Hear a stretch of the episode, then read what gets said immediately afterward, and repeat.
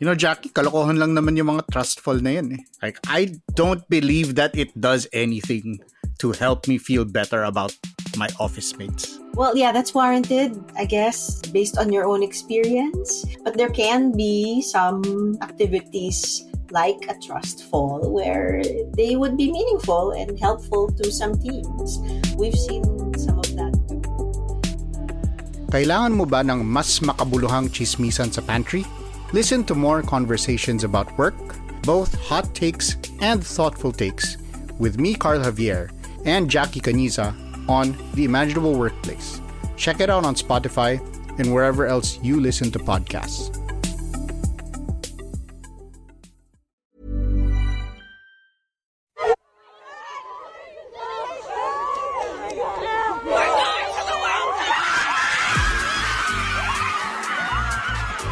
That was the women's national football team of the Philippines after they advanced to the semifinals of the AFC Asian Cup 2022.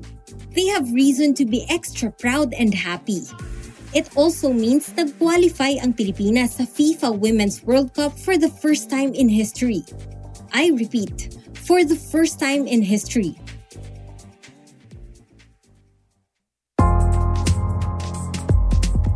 In this episode of Teka Teka, let's talk about football, the national team's historic win, and what it's like to be a female athlete in an arena dominated by men. I'm Izzy from a podcast.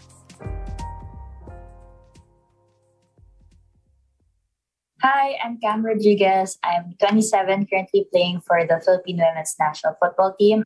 Growing up, I was athletic as a child, so nag-taekwondo din ako, swimming, gymnastics, ganyan. Pero na-enjoy ko yung football kasi may mga kasama ko. And it helps also that I come from a football family. Hi, so I'm Ina Palacios. I am also with the Philippine Women's National Team. I'm a goalkeeper, and with Cam, we've been in the team for quite a while now. So I'm also one of the veterans there. Nung nag-start, like, it wasn't even football nung una. My first sport is taekwondo. Long story short, they asked me to play, and then from there on, I was like, oh, mas talagang gusto ko dito. So that's where I felt most free. You can run, you can hit the ball as hard as you can. And then on top of that, you're with a team. So a team is like a sense of like having a family with you. So we're here now.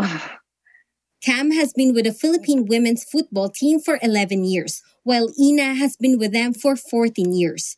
This being a basketball-crazy nation, you may not realize that the FIFA World Cup is actually the biggest and the most popular sporting event in the world.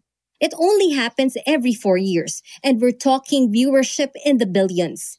The next one is taking place in both Australia and New Zealand in 2023. And since 32 lang ang slots sa tournament na ito, qualifying for it means you are considered one of the best 32 football teams in the world. I believe that our history and our effort opened up the landscape for young girls and boys to say na kaya ng mga Filipina. First Filipino team kami to make it to the World Cup, male or female. Tapos na, kaming mga Filipina yung nakagawa ng history. Proud na proud kami maging Filipino at Filipina lalo na.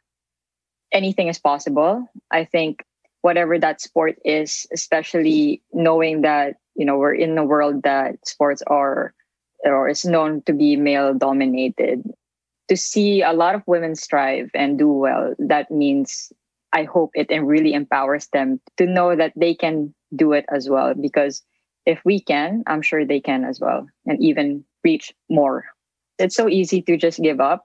But the fact that you see your role models fighting the same fight as you or pushing just as hard as you, it makes everything reachable for the young kids. The national team had already been performing well even before they qualified. But we don't hear much about them because women's sports still fail to receive the attention it deserves. In 2018, the Philippine women's national football team became the first Philippines team to qualify for the Asian Cup and finished in 6th place.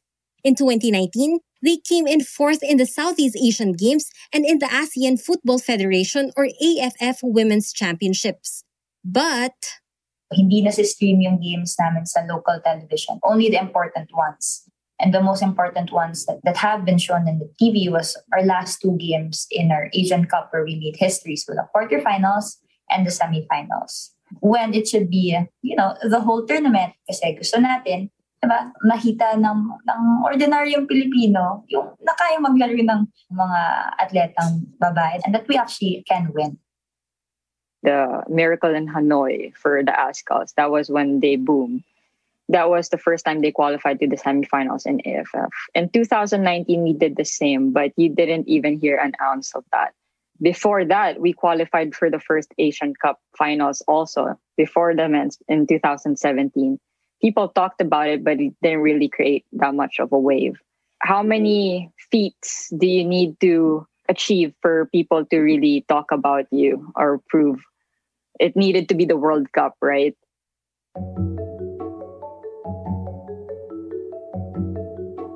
Yes, World Cup lang naman. Mind you, before them, no Philippine football team had ever qualified to play for the World Cup ever, male or female.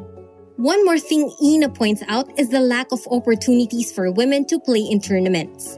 The thing that we really lack here is the opportunity to play in tournaments. It's different when you're just training, but to actually apply it on games, it's something that here we really lack. Speaking of which, after a 2-year break because of the pandemic, the UAAP has announced it will be back this March, but only for select sports. Hindi kasama dito ang women's basketball, maging ang women's football. Yes, even though the women's football team is good enough to qualify for the World Cup. Here's Ina again. We know UAAP is the most prestigious tournament here in the country. And to lose that one, that means you don't see your best talents here in the Philippines. Now there are many people that want to play. And I'm sure in that one of thousands, meron dyan talagang mapupunta sa national team. And it's about finding that one person. And you'll only find that one person when you see them play. In announcing the new season, UAAP President Emmanuel Calanog said they had to make a choice about which sports to include. But this lack of opportunities to play jeopardizes the talent pipeline in a big way. For me, I think it's a missed opportunity not to have women's football play. I'm sure that the league has its own reasons for it, but I think on a bigger scale, women's football should be given a platform to just play again. As soon as that people could accommodate tournaments and games, it's going to be at the best interest of the national team and the sport in general.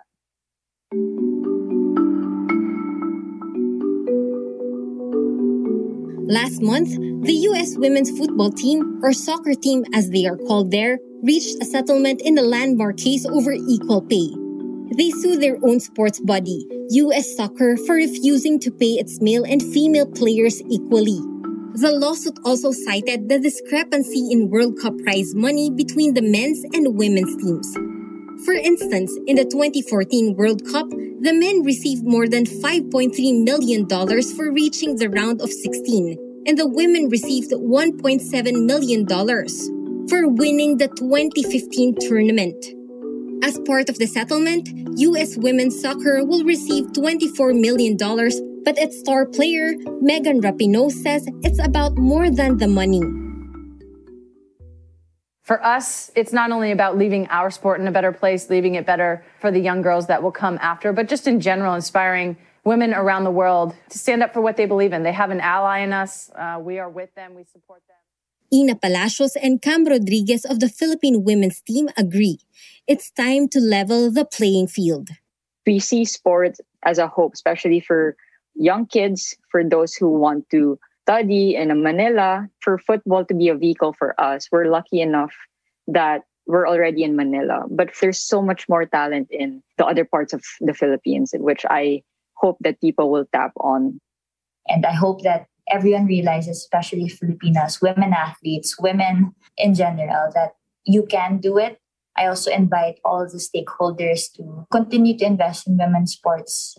And when we have more support, more financial support, investment in what we do, mas rarami pa kami at mas lalaki pa yung karangalan na may bibigay pa namin sa Pilipinas.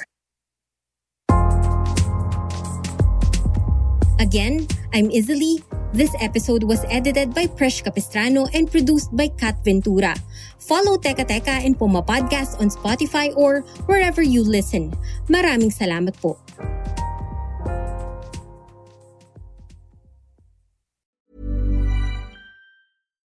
When you make decisions for your company, you look for the no-brainers. And if you have a lot of mailing to do, Stamps.com is the ultimate no-brainer. It streamlines your processes to make your business more efficient, which makes you less busy.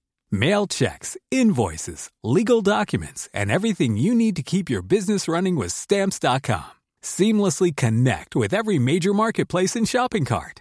Schedule package pickups and see your cheapest and fastest shipping options from different carriers. With rates up to 89% off USPS and UPS rates. And with the Stamps.com mobile app, you can take care of mailing and shipping wherever you are. Make the same no-brainer decision as over 1 million other businesses with Stamps.com. Sign up with code PROGRAM for a 4-week trial, plus free postage and a free digital scale. No long-term commitments or contracts. That's Stamps.com.